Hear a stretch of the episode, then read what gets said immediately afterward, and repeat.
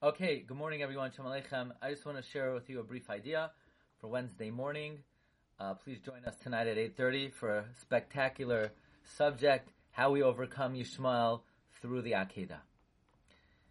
You know, the Vilna Gaon has a very unique approach toward Pirkei Avos. The Vilna Gaon's approach toward Pirkei Avos, if I could show you here, um, is that according to the according to the Gra, the reason why it's called Pirkei Avos is because anything that has a pasuk in the Torah is um, an Av, and anything which is derived is called a Tolda, like in Baba Kama.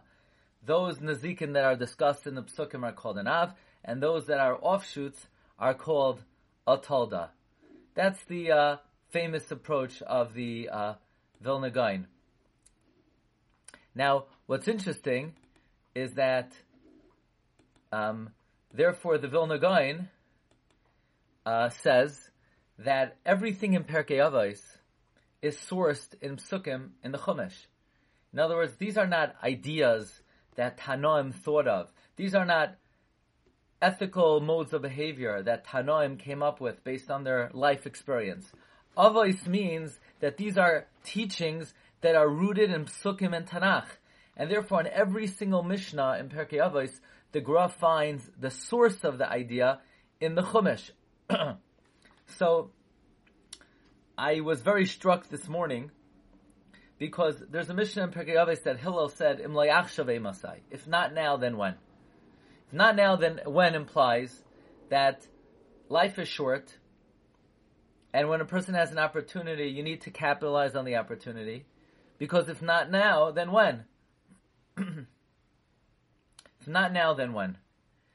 And I was wondering, what's the source of this teaching? If not now, then when? Certainly, it's a logical, uh, uh it's a logical reasoning. Certainly, it's a, a logical and reasonable uh, approach. But where in the Chumash do we find the concept of Imlayach Shavei Masai? So I was being maver the Sedra this morning, and when the two daughters of Lot, they're in the cave, they think that the whole world has been destroyed, and the older one says to the younger one, Avinu Zakein, our father is old. Rashi says, what's they know their father is old. Why is the older one saying to the younger one, our father is old? Says Rashi, Ve'im loy achshav emasai. If not now, then when? So it, it comes out that the earliest makar uh, for the teaching in Layachshav Emasai comes from a pasuk in this week's parsha of Avinu Zakein. Our father is old. So I looked in the Vilna Gaon's commentary to Pirkei Avos on the Mishnah in Layach Shavei Masai. And the Gaon says, what's the makar of Imlayach Shavei Masai? The Gaon quotes various psukim, one of them, Koil Asher Timsa Yadcha Lasas B'chaychacha Aseh Ki Ein Maisa V'cheshvain V'das V'chachma B'shal Asher Ato Shama Whatever you have the capacity to do, you should do. Because there's no action or knowledge or understanding or wisdom in the grave which you're headed to. But I would humbly suggest, perhaps, there's an, an earlier makar. There's an earlier source for the idea and the teaching of Imlayach Shavei Masai. You know where we learn Imlayach Masai from? We learn it from the words Avinu Zakein. Avinu Zakein. Our father is old. And therefore Rashi says. But it comes out amazing that who says Imlayach Masai? Hillel. Hillel was from David Hamelech. David was from the oldest daughter of Lot.